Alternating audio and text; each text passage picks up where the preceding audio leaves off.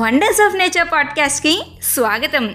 ఈ ఎపిసోడ్కి మన హీరో చీమ. ఏంటి? చీమ గురించి ఏం చెప్తుందబ్బా అనుకుంటున్నారా? మా నోడు చూడటానికి ఇంతే ఉంటాడు కానీ వీడి లోపల బోల్డ్ మ్యాటర్ ఉందండి బాబు. అదేంటో చెప్తా వినండి. ఇవి మొత్తం పన్నెండు వేల జాతులు ఉన్నాయి వీటిలో మనకి ఎక్కువగా కనబడేవి నల్ల చీమలు ఎర్ర చీమలే. ఎర్రవి కుట్టేస్తాయని చెడ్డవని నల్లవి కుట్టవు కాబట్టి మంచివని సరదాగా అనుకుంటూ ఉంటాం కదా. సరే కానీ ఇక వీటి విషయానికి వస్తే ఇవి వాటి బరువు కన్నా ఇరవై సార్లు ఎక్కువ బరువుని అవలీలుగా మోసేస్తాయి. ఇంత శక్తికి కారణం వాటి శరీరం యొక్క ఆకారమేనట. దాని బుడ్డి శరీరంలో అన్ని అవయవాలు పెట్టడం కష్టమని ఏమో మరి. దేవుడు వీటికి చెవులు ముక్కు ఊపిరితిత్తులు పెట్టలేదు. మరి ఇవి గాలి పీల్చుకోవాలంటే వాటి ఒంటి మీద ఉన్న చిన్న చిన్న రంధ్రాల నుంచి పీల్చుకుంటాయి. మళ్ళీ అవే రంధ్రాల నుంచి వదిలేస్తాయి. ఇక ఏమన్నా చప్పుళ్ళు పసిగట్టడానికి వాటి కాళ్ళను ఉపయోగిస్తాయి.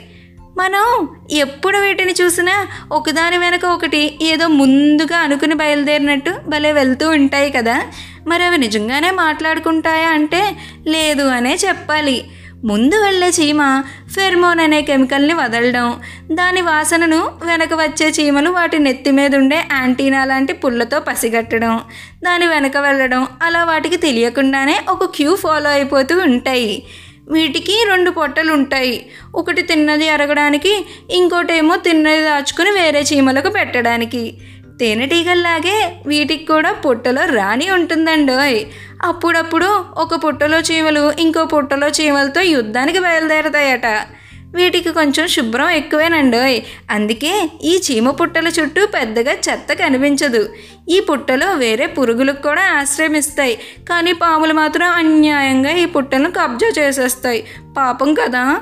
ఇవి మనకిలాగా నోరు నిలువుగా కాకుండా అడ్డంగా తెరుస్తాయి. ఆ నోటితో బుల్లెట్ ఎంటర్న చీమ కొడితే కరెంట్ షాక్ కొట్టినట్టు ఉంటుందంట. అదే బుల్డాగ్ ఎంటర్న చీమ కొడితే పదిహేను నిమిషాల్లో ప్రాణం గాల్లో కలిసిపోవాల్సిందే. మొత్తం ప్రపంచంలో ఇవెన్నుంటాయేమో కానీ ఒక్కో మనిషికి చొప్పున పది లక్షల చీమలు ఉంటాయంట అది మరి మన హీరోగాడి కదా అదిరింది కదా? ఇక ఉంటా మరి.